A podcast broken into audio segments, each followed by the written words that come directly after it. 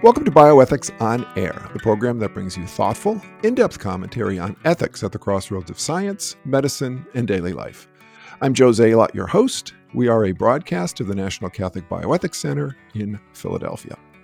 Before getting into our interview today, I would ask that if you enjoy our podcasts and would like to support them, as well as support the mission and ongoing work of the NCBC, to please go to our website, ncbcenter.org, and click on the red donate button. We thank you in advance for your generosity. This is part two of my interview with NCBC Executive Vice President John Brehany regarding the U.S. Food and Drug Administration's December 2022 revised messaging on Plan B. In part one, John discussed what Plan B is and the role it plays in sexual assault protocols.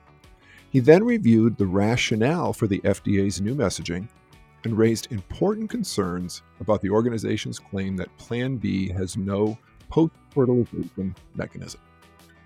In this interview, John discusses, among other things, practical and political implications of the FDA's action, including its impact on state laws regarding sexual assault protocols. He also addresses how the FDA's revised messaging on Plan B may impact Catholic healthcare, as well as debates concerning other controversial medications, such as Ella. John welcome back to Bioethics on Air for part two of our interview. Well, thank you very much. Always good to be here. Oh, great to have you back. So, as we discussed in part one, um, the FDA has recently stated that Plan B has no post fertilization mechanism. I mentioned that in the intro. And it also stated that it is not an abortifacient. Now, the FDA made this change in messaging and also on its uh, Plan B drug facts label. It made this change on December 23rd of 2022. First off, John, why do you think the FDA announced this big change right before Christmas? Well, yeah, that's a good question. Uh, yeah, I think the the added detail we ought to provide is that was Friday, twenty third. Okay. Oh, really? Christmas was on Sunday. Uh, you know, I somebody contacted me for comment. I ended up talking to them on Christmas Eve. Now, normally, I would say when someone in Washington D.C. releases something on a Friday afternoon or evening before Christmas, it's because they want to bury it basically they don't want people to talk about it uh, that you know anyway uh, i don't think uh, that that was the FDA's goal. Um, I get the impression, and the FDA would say, "Well, read our official explanation. It's all there in in sort of you know, rather soothing uh, bureaucraties speak." uh, you know, well, it's all there in black and white. But you know, the impression I get is that they were trying to get this done, and let's just say get it done before the end of the year.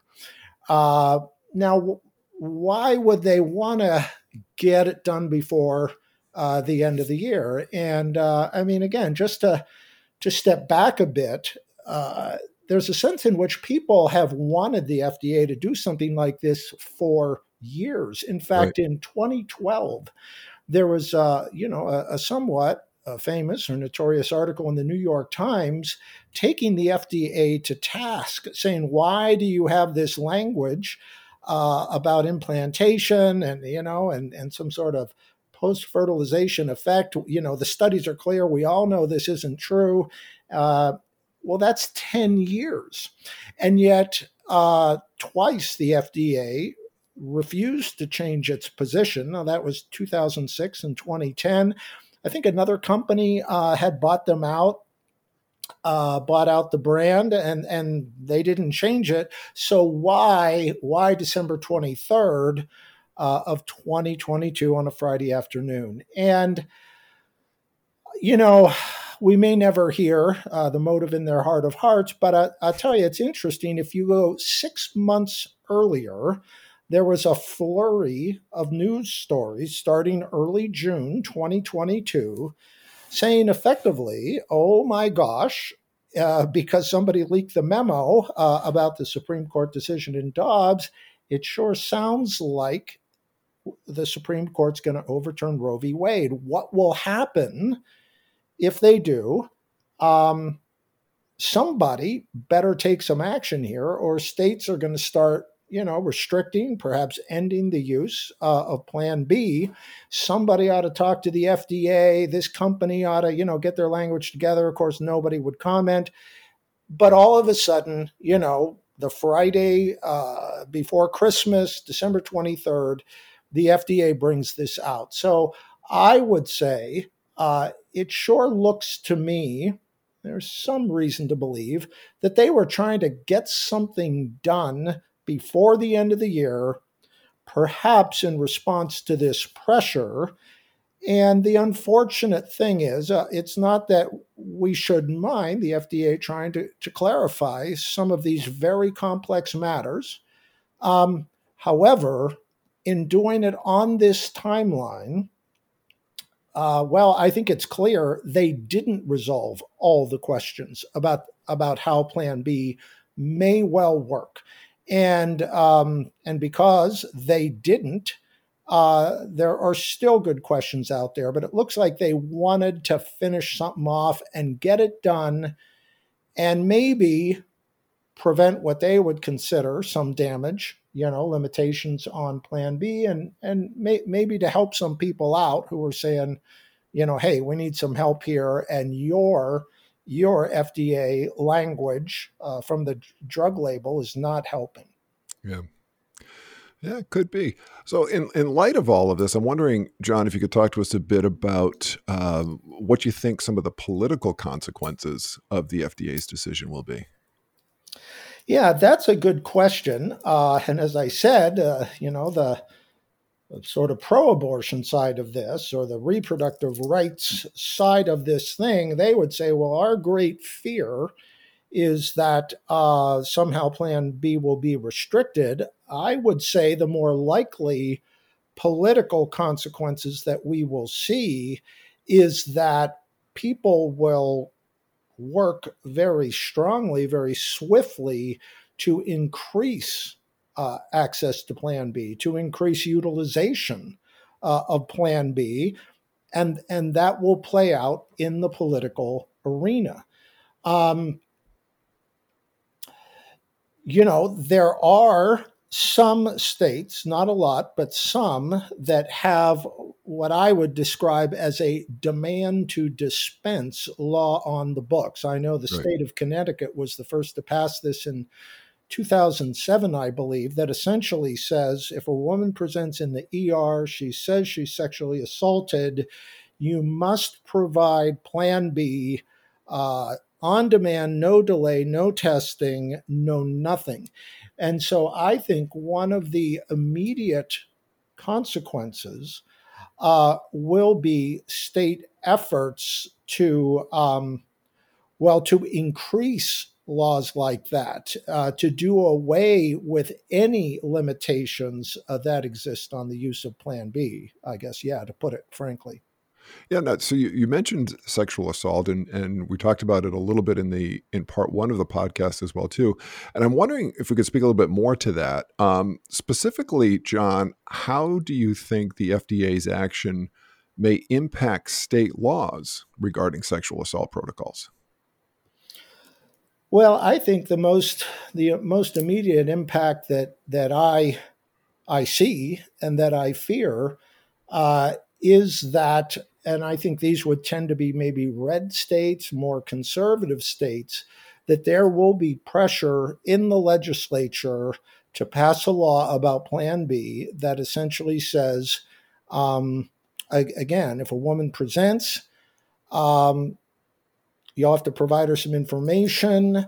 Uh, you can do a pregnancy test. Now, a pregnancy test will not detect a pregnancy or let's just say the presence of a new human life correct uh, that results from the sexual assault itself you uh, a pregnancy test really at its earliest wouldn't detect a, a, pregnancy i think for close to two weeks actually after conception uh, might be 10 to 14 days plus so uh, doing a pregnancy a woman says i was raped last night uh, state law often allows a pregnancy test, but you know, uh, she might be pregnant already. Um, but that's not what we're worried about. I would say that if she is already pregnant, a month pregnant, two months pregnant, something, the plan B is not going to end her pregnancy or really affect it, but they'll they'll let people do a pregnancy test and then say, now you have to dispense. Uh, the state of Louisiana passed just such a law last July, and unfortunately, uh, that's what the law said. Essentially, dispense on victim request after a negative pregnancy test. Uh, the language is shall, so there's no provision in the law for anybody uh, to say, hey, wait a minute, when are we giving it? Is it going to do what we think it is? Might it do something we don't want it to do? There's no provision for that. Um, so that's that was passed in July, took effect after January 1st. I looked around and I saw that uh, the state of Missouri currently has two bills in the Missouri legislature. Missouri's kind of a red state, very much, I would say, a pro life state. And they've got two different bills that essentially say the same thing. They're going to be dispense on demand. I think we're a little early in the game. In other words, uh, you know, the FDA action didn't come till December 23rd. And, um, you know, maybe state legislative terms are just beginning uh, yeah. So I think we may well see more of these bills and hopefully not laws in the future. So, with these bills that are being, like you mentioned, Louisiana and, and possibly in Missouri and in other places as well, what, with those in mind, what impact could the FDA's decision on Plan B have specifically on Catholic hospitals and their clinicians? Yeah, good question. I think, and let's just take a step back from the political legislative arena for a second here. Um, I would say uh, it's kind of a mixed bag out there. Um, or I, I, should say, there there are a variety of practices uh, in Catholic hospitals when it comes to whether and how they provide Plan B after sexual assault. Not every Catholic hospital uh, addresses sexual assault in its mm-hmm. ERs. Many do, but anyway, not all. And then of the ones that do, and I've not really been able to uh, to put a number on this, if you will, or to find any percentage. But you know, how many do some sort of testing uh, prior to administering Plan B, and and how many do not? I th- I think probably the the majority do not do any additional mm-hmm. testing, and some do. Well, I think that um, you know, what the FDA decision could do is for the ones that are on the, you might say on the fence or on the line, they might say, well, we've been doing this extra testing. But now that the FDA told us very clearly that this is not not not an abortion drug, not even an abortifacient drug. It only does one thing. It only prevents ovulation. Hey, uh, we can relax. You know, we can cut one, you know, hoop uh, out of the process. We can make this more efficient. Uh, so, so they might think that, and I think there might be a danger. And this is a controversial topic, and and it's uh it's maybe a tough decision to make. I talked to uh, a doctor in a hospital who who does testing, and they said, "Man, you know, it, it can be tense, if you will. It's kind of a hard decision when you have to tell." A woman, you know, yes, you were sexually assaulted. Yes, we want to help you. This is not the time to give plan B. It almost sounds like you're denying her something, mm-hmm. uh, you know, that she wants or she thinks is going to help. It, of course, it turns out it, it's not going to do the good thing, uh, you know, supposedly uh, that it should do. But I wonder if some Catholic hospitals out there are going to say, hey, the FDA has settled this. You know, we can trust the FDA. Look at this big memo. Uh, they took 10 years to make this decision. And, uh, you know, we can follow the FDA with confidence, uh, even apart from, I guess, you know, whether they change their testing practice or not. I don't think that's a uh, a well founded conclusion. We can trust the FDA. They've settled this. We can all move on. Yeah. Yeah. And, and, I don't want to necessarily go too deep into this, but but correct me if I'm wrong. This discussion about the mechanisms of Plan B or even other um, so-called emergency contraceptives, this has been this discussion has been going on for a while within Catholic healthcare, and there's a divergency of opinions. And you know this this decision by the or this remessaging by the FDA, as you said, certainly could embolden those who who would say, "Look, I mean, the FDA has settled the question, so there's you know there's no need for any kind of extra testing." I mean, this is this is not a new issue for Catholic healthcare. Yes, it's um, well, it began to be debated in the early '90s, uh, and there uh, a testing regimen out there called the Peoria Protocol, and I think it was published in uh, our our monthly uh, ethics newsletter, Ethics and Medics, I think in the uh, 1993, 94, somewhere in there. Um, the debate changed in a new way, I would say, right after 1999. Uh, because that's when Plan B came in. It was a right. instead again instead of extra contraceptive pills or some different drug, it was a dedicated regimen uh, you know, of uh, levonorgestrel to try to prevent pregnancy. That that really led, I would say, to a 10 to 15 year debate. And and there are two large pieces to the debate, if you will.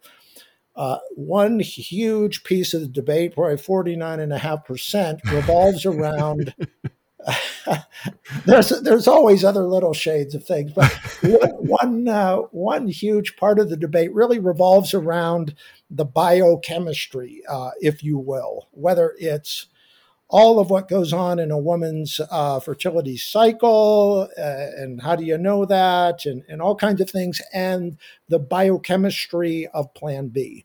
Mm-hmm. And and how does it work? And how do you know that? And how did you test it? And and what is it four things it can do, or three things, or one thing? So that that's huge part of the debate. And then uh, another big chunk of the debate actually has nothing to do with biology per se. It has to do with moral certitude. It has to do with what's the standard um, when we have some doubt about the right course of action. Uh, can we, uh, do we always have to uh, follow the strictest uh, opinion, if you will, or standard, I guess, on the one hand? Um, you know, uh, do we have to make sure that we have absolute certitude that we're not doing something wrong? And if we can't have that, then we can't do anything. Um, or is it, hey, as long as you're reasonably sure it's okay, if you will, or or, or there's somebody authoritative out there who says it's fine, can, can you follow the, the easiest uh, thing, if you will? And these are old tendencies in uh, Catholic moral theology that, that go back to the 1600s at least, if not a little before. And actually, as I describe these things, the strictest possible or the, the easiest possible, both those things uh, have been condemned by the popes. Uh, one's called rigorism and one is called laxism. And, um, and very much on this issue of Plan B and sexual assault and female victims, the issue is what's the responsible thing to do? Yeah. You know, as I'm listening to you talk, I'm thinking of um, a Catholic or a healthcare professional who's Catholic or who is working in a Catholic healthcare facility who's hearing this, you know, these debates have been going on for 25, 30 years. The FDA has done what they've done in December of, of 2022 and, and their heads are probably spinning going like what what the heck like what am I supposed to do so John what would you say what should a Catholic hospital and or Catholic health care healthcare professional be doing regarding this question of emergency contraception, particularly Plan B with emergency contraception? Yeah, I think that um, you know they they should take. you know that they, they have to try to promote the good as much as possible you know the first rule in the moral life is to do good and avoid evil you right. know and i think uh, promoting and protecting the good certainly can involve helping a victim of sexual assault to avoid conception as a result of that violent act. So, you know, uh, on the other hand, they have to avoid moral evil or harm, particularly serious moral evil and harm. That is, that they should take great care that they are not doing something that would end the life of a newly conceived human being, even a human being conceived as a result of rape. And someone might say, well, I mean, the odds of that are so low. You know, I mean, first of all, um, just pregnancy after sexual assault, I mean, the odds themselves, you might say, I've seen figures as high as 5%. Of course, it can depend on the age of the victim and, and, stuff, but pregnancy after sexual assault is rare.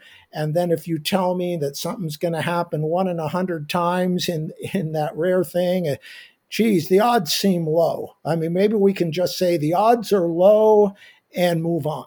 And, uh, and I would say that, that that's not good enough. So the church gives us some guidance on this in particular, you know, when you're in a dilemma or you're not clear of how to proceed, um, you know, someone who is intervening, uh, someone who is acting, should have what's called moral certitude of of well, I would say of the good that he's trying to do and of the moral evil he's trying to avoid.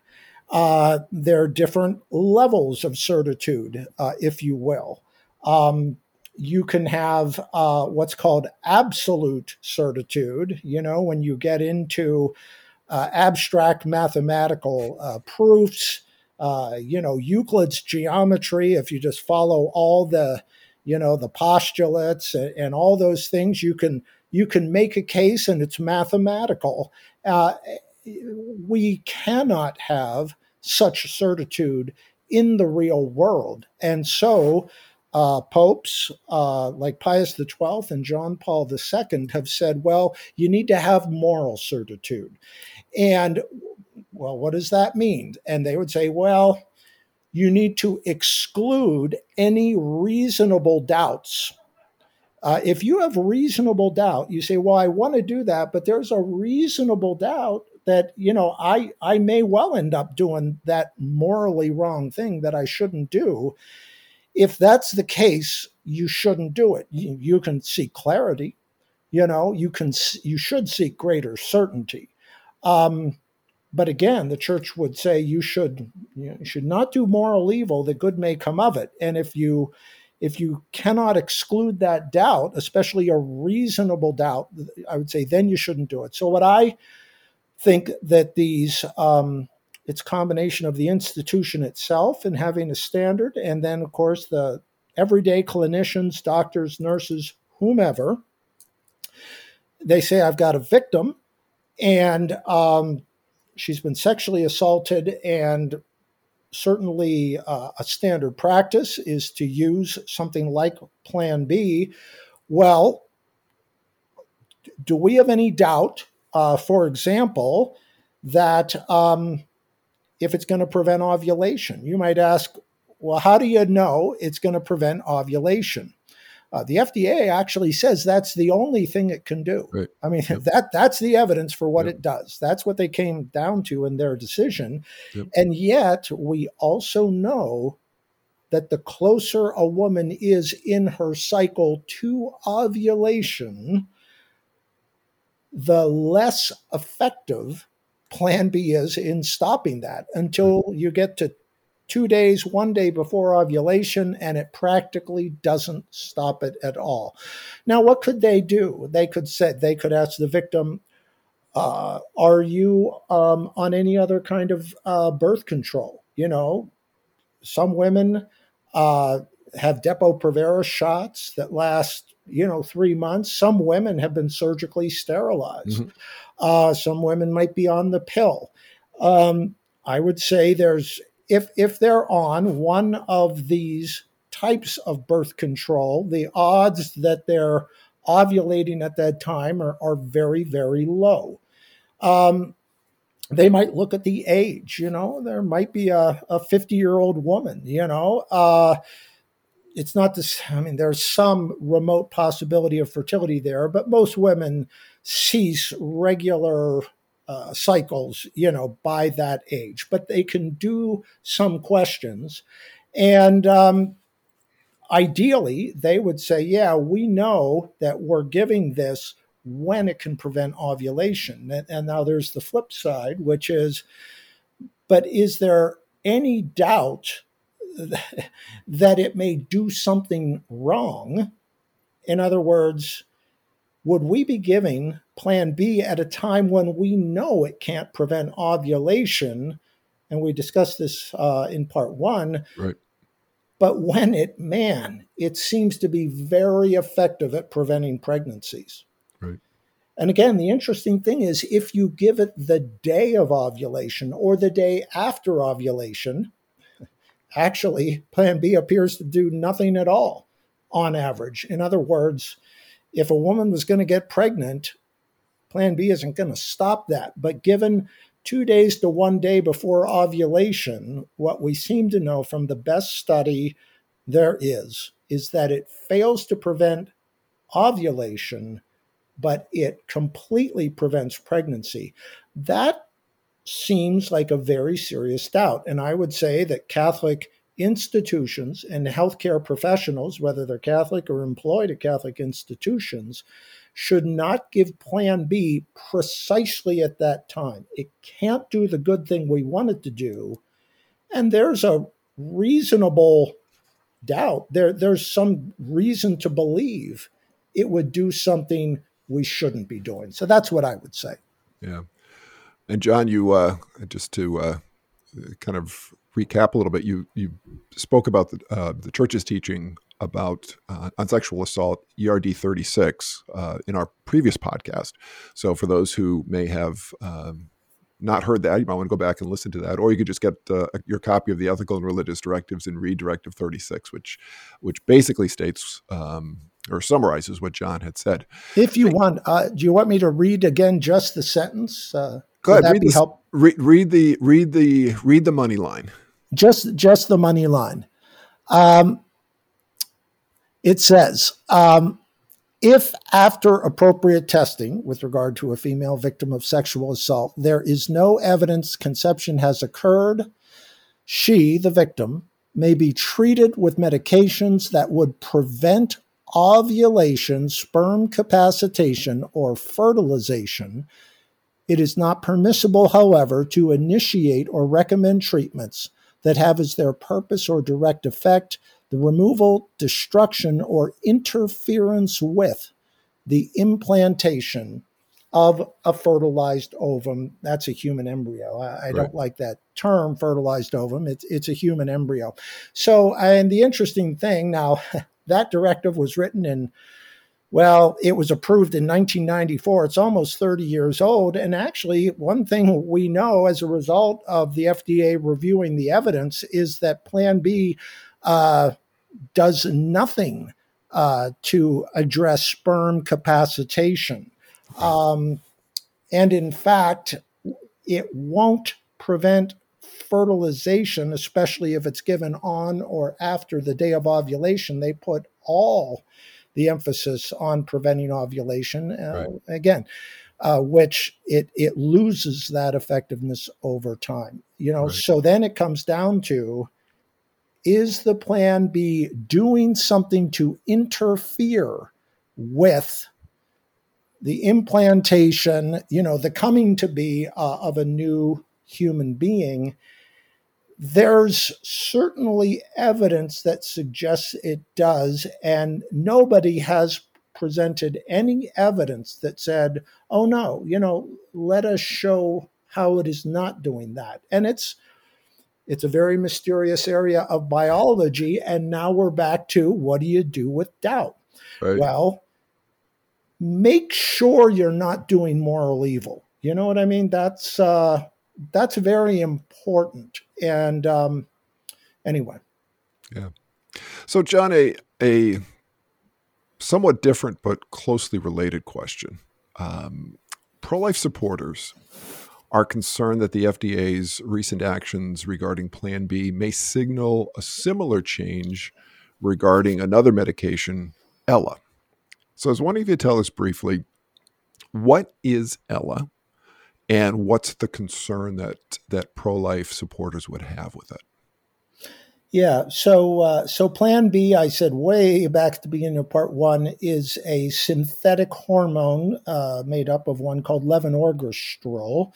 Um, so it, you know it's got a certain chemical makeup. Ella, uh, again, made up of a drug called ulipristal acetate. It's got a tougher name.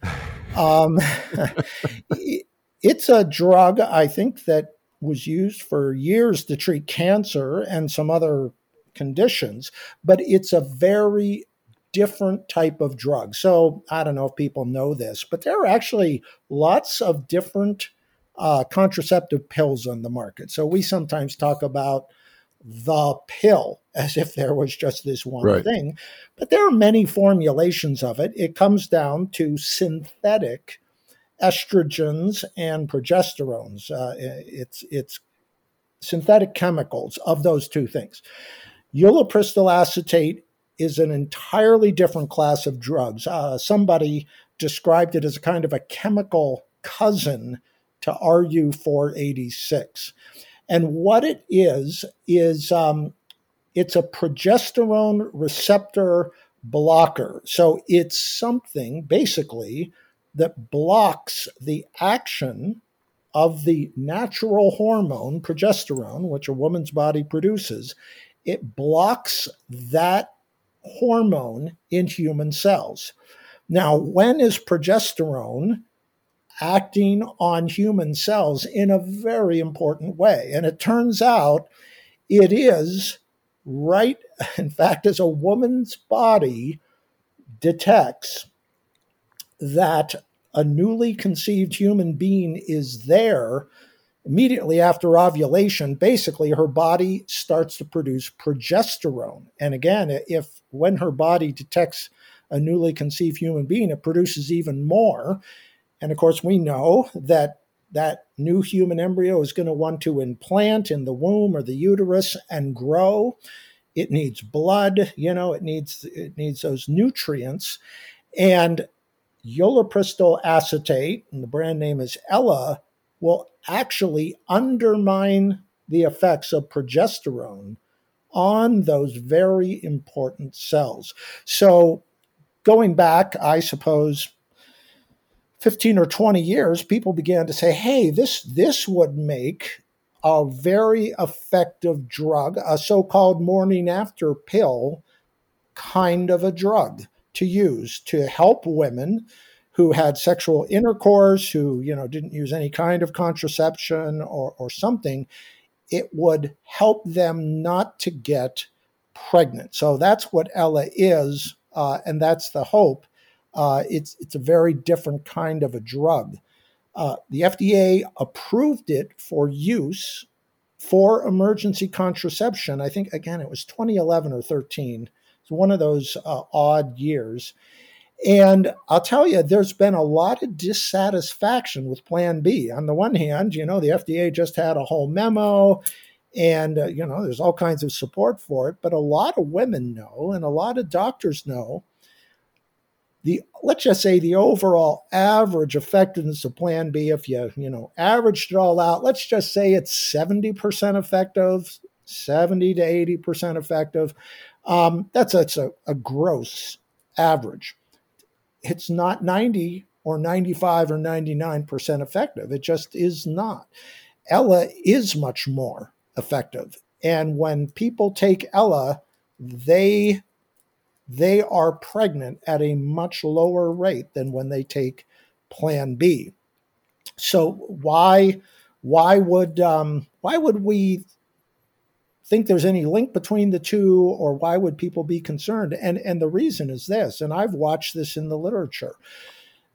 Ella is a different drug but in the scientific literature there's been a lot of effort to get across the point oh this works just like plan B this prevents ovulation uh, and it can I, I will say it's true that it can now it can do some other things too and just like uh, Plan B, if it's given the day or so before ovulation, even Ella can't stop it. So the human body is pretty powerful that way.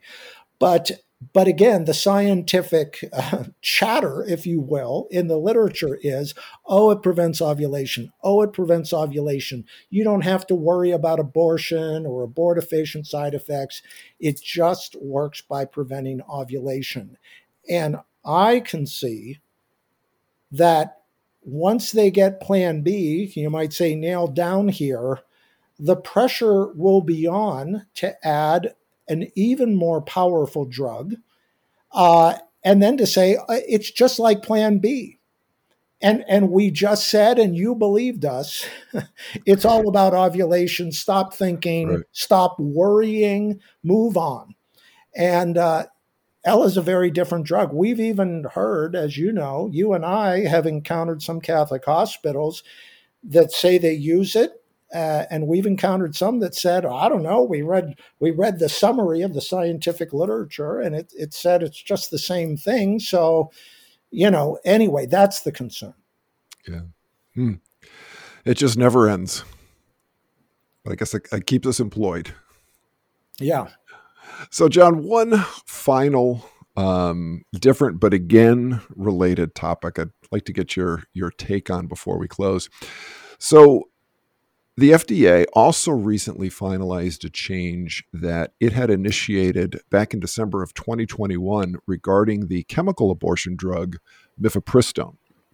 So the FDA has announced that uh, mifepristone and, and by extension, chemical abortion, is now available to women without an inpatient doctor visit, and it will be available in retail pharmacies such as Walgreens, CVS, and, and just uh, the day that we're recording this, this uh, podcast, I heard Rite Aid is going to um, stock it as well. So now we address the issue of chemical abortion in detail uh, in podcast number 75. It's called Straight Talk on Chemical Abortion, and I'll, I'll put a link in the show notes from people. But can you comment on this recent development from the FDA regarding mifepristone? Yeah, just just briefly, um, this this drug regimen uh, actually has has it, it, it's a two drug combo. Right. Mifepristone is one piece of it, and and like I had said before, Ella is a chemical cousin uh, I think RU46 was the brand name or an earlier brand name of mm-hmm. mifepristone. Right. One thing it does, I, I think even more effectively than than Ella, it disrupts the, the blood supply uh, to that human embryo in the womb. You know, right. it, it cuts it off by interfering with the action of progesterone. And then misoprostol is a separate drug that induces um, uh, uh, muscle contractions. It's almost you know, uh, labor pains, or labor is not the right way, but it, it helps the muscles essentially to uh, to uh, push out, you know, uh, anything that's there. So these are are very powerful drugs. I, think would say first and foremost, uh, they are they constitute direct chemical abortions. I mean, morally, ethically speaking, you know, again, Plan B and trying to do something, you know, in sexual assault that maybe helps to interfere with conception but doesn't actually harm a newly conceived human being it's very complex. This this is you know this is like a, a, a big gun that you bring and point right at a developing human being and say we're gonna we're gonna bring all this to bear on you. So it's utterly um, utterly immoral. Uh, it's a direct chemical abortion. Um, beyond that, it is profoundly uh, dangerous uh, and imprudent to do this because the early days two things. The early days of pregnancy can be very complex. A fair percentage of women suffer from ectopic pregnancies. It's a very dangerous condition.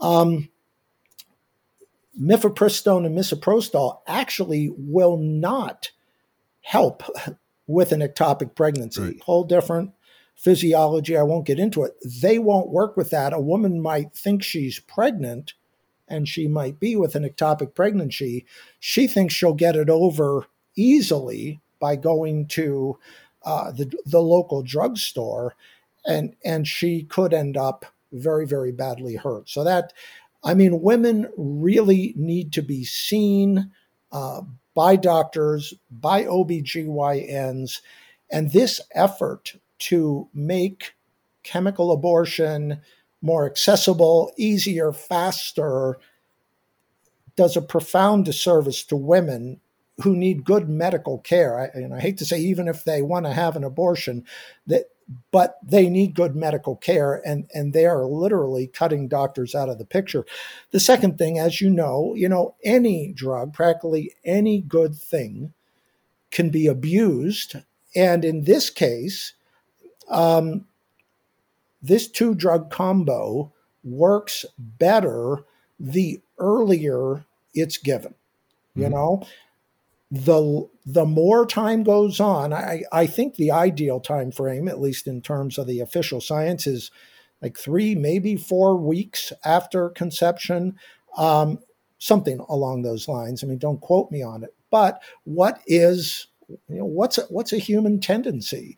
It's to you know sometimes delay, sometimes not get around to something, uh, get around to getting something done, and sometimes saying, well, what I really you know I don't want to go to an abortion clinic. Uh, it's been actually some weeks, you know, since I I missed my last period, but I'm still going to try this easy route. I'm going to try the chemical route, right, and see what happens.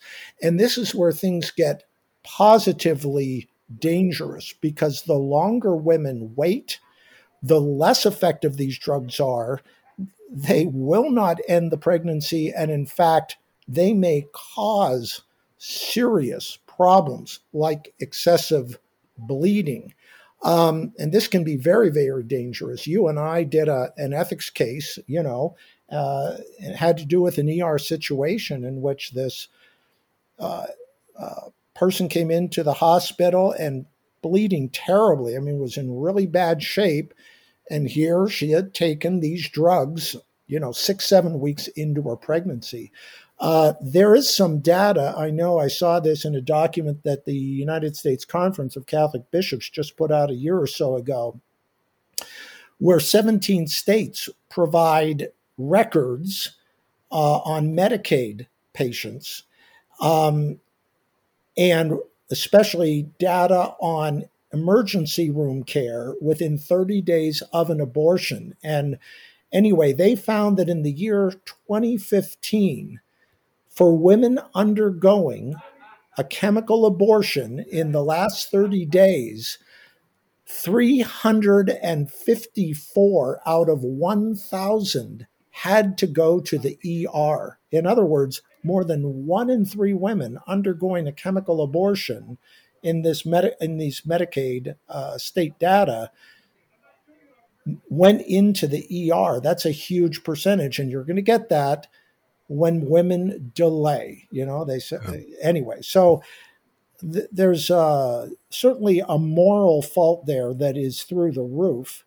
Um, but there are practical dangers, and it is no service to women for someone like our government or like these uh, or the pharmaceutical companies or the drugstores uh, to say, yeah, we're going to help you out. We're going to give you this powerful drug, no doctor, no questions, no delay, very little right. uh, by way of true education and informed consent. And it's a recipe uh, for real danger. Yeah. Just to, to, uh, to reinforce what you said. And, and I believe, if, if I'm not mistaken, I think mifepristone right now is approved up to 70 days um, by the Food and Drug Administration. So, so I believe it's 10 weeks pregnancy, although that's being pushed by the abortion industry. And our, our friends at Charlotte Lozier have stated that uh, their information they put out that complications from chemical abortion are four times higher than that from uh, surgical abortion. So, yeah, there's lots of issues, and and the podcast that people can listen to can say it. John, I just wanted to um, before I just ask you the last question, or uh, just uh, uh, for our audience, just to be clear about the moral issues between Plan B or Ella and mifepristone. Uh, and correct me if I'm wrong on this, but I just want to clarify. So there, the, the the jury is still out in terms of Plan B and Ella. In terms of okay, so the FDA will say that it, it prevents they prevent ovulation, but the jury's still out in terms of do they prevent implantation. Whereas with mifepristone, that is post implantation.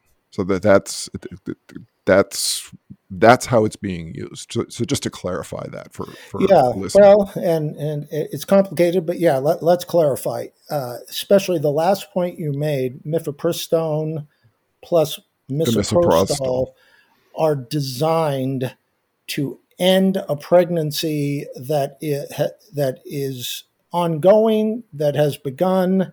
Implantation has taken place, actually in growth, and yes, right. absolutely designed to do that. Uh, things, uh, again, they're, they're complex when you get to Ella and Plan B. So let's say that um, I would say, uh, how would I put this? Um, well, let's start with what ideally both drugs do, and the FDA FDA would say, well, ideally, there's evidence that they can suppress or delay ovulation. And I'd say that's true to a point. That's true unless they're given a day or two before ovulation. In that case, neither one will prevent ovulation, or the overwhelming majority of the time, it will not prevent ovulation. The question after that is what could they do? And I'll try to right. boil it down. First, plan B. I would say this if it doesn't prevent ovulation and it's given in that day or two before ovulation, the end result we know is it seems to prevent practically any pregnancy. Or in, in a big right. study of women, none in that class became pregnant at all and they would have expected 16 pregnancies. So and and i've had it explained to me uh, by some good obgyns who say what it does is it just it really interferes with and and messes up the hormonal signals of the body. It messes up the lh signal and then it messes up the progesterone signal and somewhere in there odds are you're still going to have some ovulations, conceptions, and yet zero pregnancies. And so something right. is happening in that sequence of hours and days that allows conception but does not allow a pregnancy to proceed. Uh, you know that that's a mouthful, right. but it's pretty complex. Ella, again, a day or two before ovulation cannot stop it but because it's a progesterone receptor blocker, it appears that it is even more effective at interfering with those cells in the uterus. And maybe and it has a it's just a stronger chemical. It stays in the body longer and could have an effect on implantation even beyond what Plan B would have. So it's it's a little complicated, but um, you know if you keep its real name in mind, ulipristal acetate, you know, it just sounds like a stronger chemical, and it and it is. It it it has a different mechanism of action. It stays in the body longer. Um, it it has a more powerful effect. So. Um, and of course, that's one reason that uh, people said we need something beyond Plan B. It just right. doesn't work well enough. And their goal, the goal of, I would say, uh, people on the other side of the debate from us is, as I try to capture it this way, they want to make sure that this woman does not end up pregnant. Right. You know, yeah. in in a week or yep. two weeks or four weeks or nine months, they th- this woman should not be pregnant. Whereas we would say, well, look, we're sure going to try to prevent this woman from conceiving as a result of the rape, but we also want to make sure that if a child came into being, we're not doing something that, that would end his or her life. I mean, we're close, uh, but but it's not the same. And if your goal is to make sure the woman isn't pregnant, you're willing to use more powerful drugs, and you're willing to tolerate uh, a, a, range of, of actions. Just make sure she doesn't end up pregnant. And and they would say that that's success, and and we cannot. Yeah. We're up against it in terms of time for today, John. So you have um, you've given us a lot of really good information over these two interviews. I was wondering if you could conclude um, with some words of wisdom for our listeners. So, John, what would you what would you like our our listeners to take away from our interviews? You know, um, our, our, Catholic faith, I would say, is so broad and so deep and so powerful. Uh, if you look at um, at the moral standards and the, and the moral goods that were given uh, because of Christ, which I, I sort of sometimes sum up as there, there's an ethic because of the goodness of creation. Uh, and we know that all things were created through him and for him. Uh, and there's an ethic that comes through the cross you know that that god loved us and he sent his son even when we were sinners. There's something that transcends in other words material goods worldly goods uh, you know which we should always uh, protect and promote. It's a challenge to live that faith in many respects in this world. Uh, it's easy to overlook uh, the poor and the vulnerable and yet we know we are called to to really see the world in a new way through the eyes of faith and love according to a higher standard. And, you know, it's just, I, I would like to encourage that uh, for anyone dealing with this issue. Uh, you know, we, the church, has always celebrated science and research as long as it's done in an ethical manner. But we have to see this issue through the eyes of faith and, and not through worldly standards, you know, and that can include all kinds of ways to help and support women who have been sexually assaulted and to do everything ethically and clinically possible to prevent them from conceiving as a result of that violent act. And at the same time, we cannot write off, if you will, or overlook, or in a sense, fail to consider the good of new lives that might be conceived as a result of rape.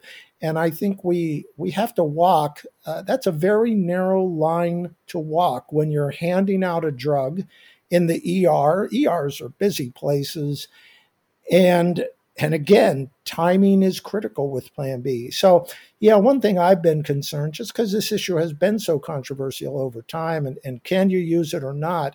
If the FDA says it's settled, are people just going to say, well, I, I guess it's settled? I guess we can all relax. I guess we can all we can all do what everybody else is doing and we don't have to worry about being different and i guess one message i've tried to send in, in as you know, we're working on a statement and so on.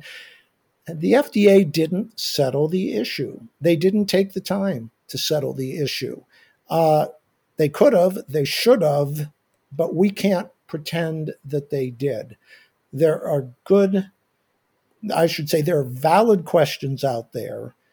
There is doubt about what Plan B does uh, when it cannot prevent ovulation and we need to walk that line. So, um, yeah, we we can't relax on this. We have to, I would say, Catholic ERs, professionals, w- we should try to improve the way that women are tested, assessed, treated. You name it. If if the tests to do this aren't good now, improve them. People in healthcare do that all the time, uh, and they need to bring the same energy, uh, creativity, uh, ingenuity to treating victims of sexual assault uh, with clinical competence, with ethical integrity uh, that they do in any other area of healthcare. And, you know, I hope they will because uh, you and I can't do that. We're not clinicians, but uh, I encourage them to do that.